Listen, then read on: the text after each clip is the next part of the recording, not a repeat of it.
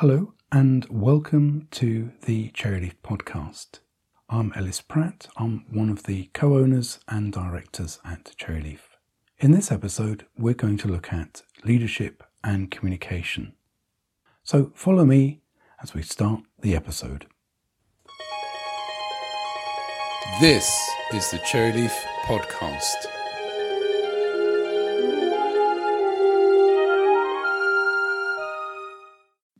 And this episode is brought to you by Cherryleaf's projects team, which contains project managers that can lead and manage your documentation projects for you. For more information on that, contact info at cherryleaf.com. A while back, I was in conversation with somebody who is quite high up within an organization, and they wanted some advice on ways in which they could improve their presentation style and technique, whether I could advise on any training courses and the like. I was surprised when they asked that question because, from my experience and my perspective, they were really good presenters as it stood today. They were very knowledgeable, they were confident, and they were good at communicating the information they wanted to get across, particularly within a conference setting. So we talked further, and it seemed to me that it was more of an issue that many of us have challenges with, and that is the challenge of leadership and communicating a direction to other people and getting them to follow that. So that's why I thought it would be an interesting topic to discuss in this podcast. What is leadership? Well, it can differ in different contexts. So, a good starting point is to look at the different contexts that often exist and the different ways in which people lead in those contexts. And to do that, we can look at a model that we've discussed in previous episodes of the podcast and that is the Cynefin model. And this is a framework to help people make decisions and set goals. It was developed in 1999 by Dave Snowden at IBM, and it recognizes that there are different situations or contexts where the way in which we make decisions is going to be different. And those contexts or domains are called obvious, complicated, complex, chaotic, and disordered. So let's look at those. Simple contexts are characterized by a stable environment, whereas there's a clear cause and effect relationship that everyone can see. So, to take the Donald Rumsfeld definition of things, we're in a world of known knowns. There are rules in place or best practice, and if you do something, something else will happen. And in this context, as a leader, you need to assess the facts of the situation, categorize them, and then define an action plan that's based on established best practice. So, this is the world where there are standard operating procedures, there are legal rules and practices that are tried and tested and proven to work. The problem can arise is if things get oversimplified, that the situation is actually more complex and complicated than it appears. And another downside of this situation is that we can fall into what's called entrained thinking, conditioned responses, where we don't appreciate and we don't see new ways of thinking. So there's a risk of being complacent, and if the situation changes, the context changes, that we end up missing it and reacting too late.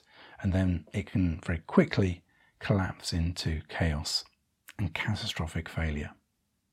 So, what the Cynefin model suggests or recommends is that leaders need to avoid micromanaging and stay connected with what's happening in order to spot any changes in context and to let people do their jobs independently, handling any issues that may arise, and to create communication channels that allow the people that are doing the work day to day to be able to communicate any concerns in case they are seeing and identifying early warning signals about things that may be going wrong. So that's what's called the obvious context or obvious domain. Another domain is what they call the complicated domain, which is about good practice. So in this situation, there can be more than one right answer to something. And although there can be a clear relationship between cause and effect, it may be the situation that not everyone can see that, that it's not obvious to everyone. So if we use the Donald Rumsfeld description again, this is the world of the known unknowns. That we need to analyze the cause and effect and the relationship between those and choose between a range of right answers. So we need to, as a leader, assess the facts, analyze and apply the appropriate good operating practice.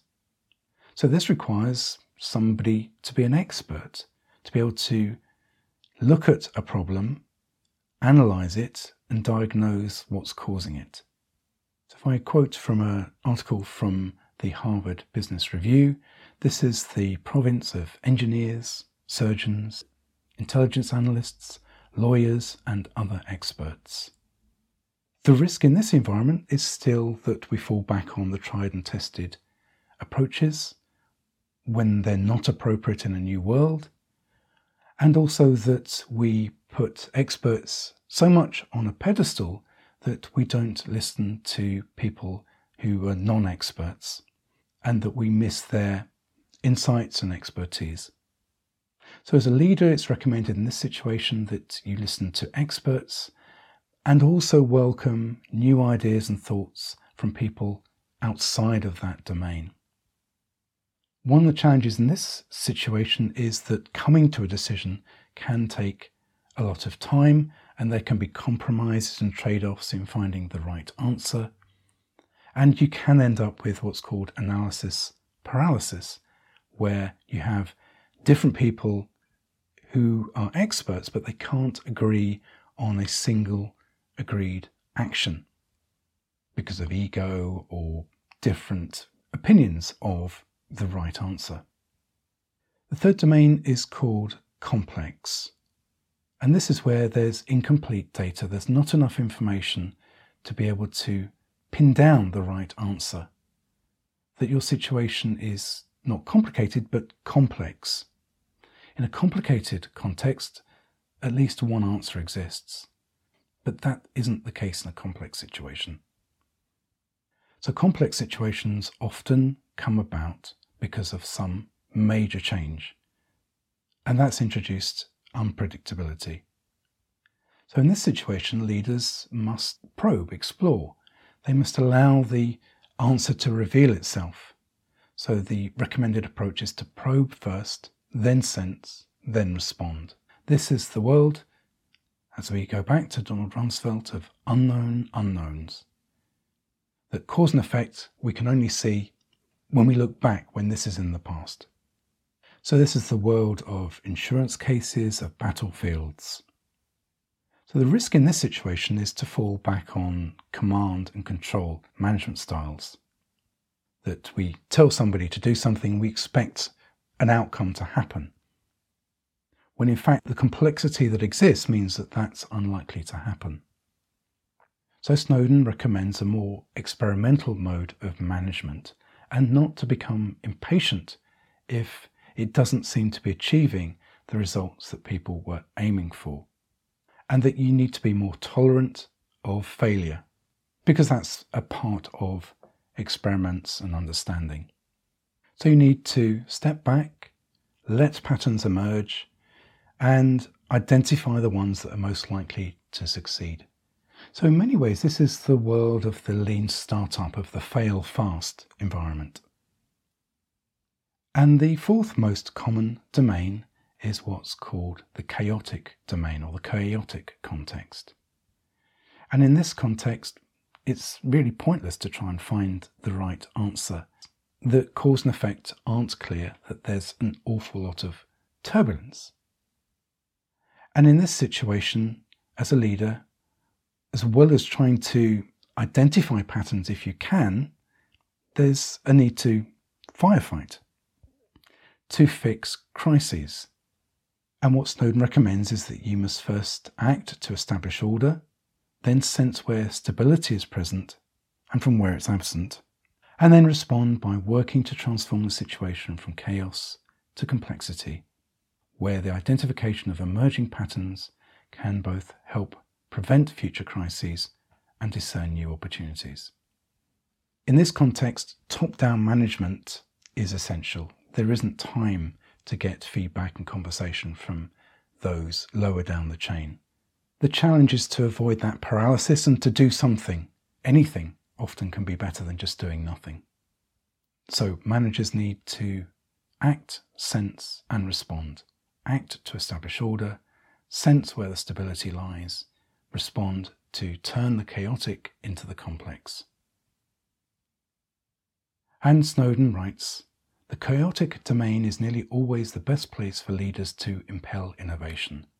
People are more open to novelty and directive leadership in these situations than they would be in other contexts.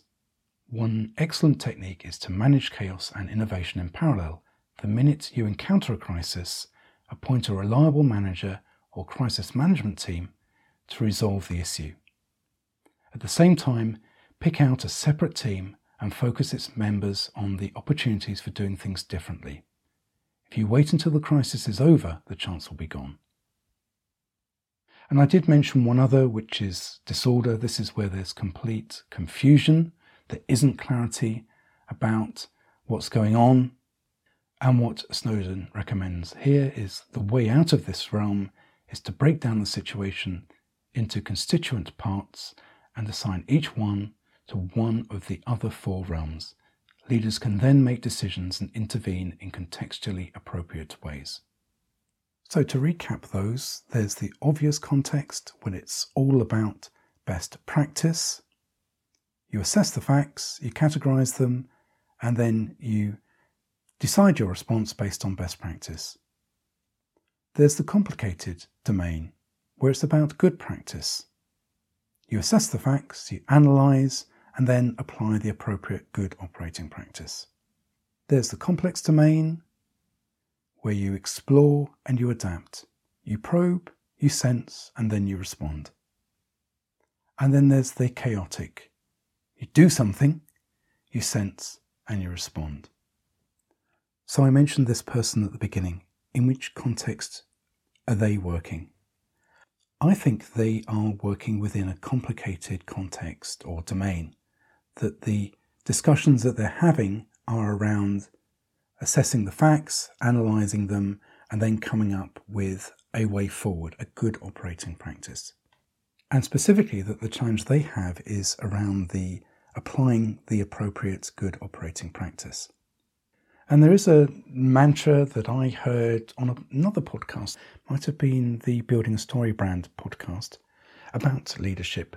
And I think this can work in the obvious domain and in the complicated domain. And this is to think about doing this as a leader, setting a goal, saying why that goal is important, saying where everyone fits in, and explaining how you know it will be successful once you've achieved it. So, when they've got from the point of assessing the facts, analysing the different options, and it comes to settling on a way forward and communicating that and getting everyone on board, I think that mantra can work quite well. Setting the goal, saying why it's important, explaining where everyone fits in, and explaining how you as an organization will know it has been successful. And this reminds me of the story, probably apocryphal, but you never know, there may be some truth in this, of the people going round the factory at NASA doing a tour, and there was a man sweeping the floor, and somebody goes up to the sweeper and they say, What's your role here? And, and they say, I'm helping get a man to the moon. In that that person knew what the goal was. It was to get a man to the moon. That they knew why it was important to be there before the Soviet Union, to explore the possibility of man going into space. And they knew where they fitted in, the importance of keeping everything clean so that there wasn't any dust that might cause problems with the spacecraft.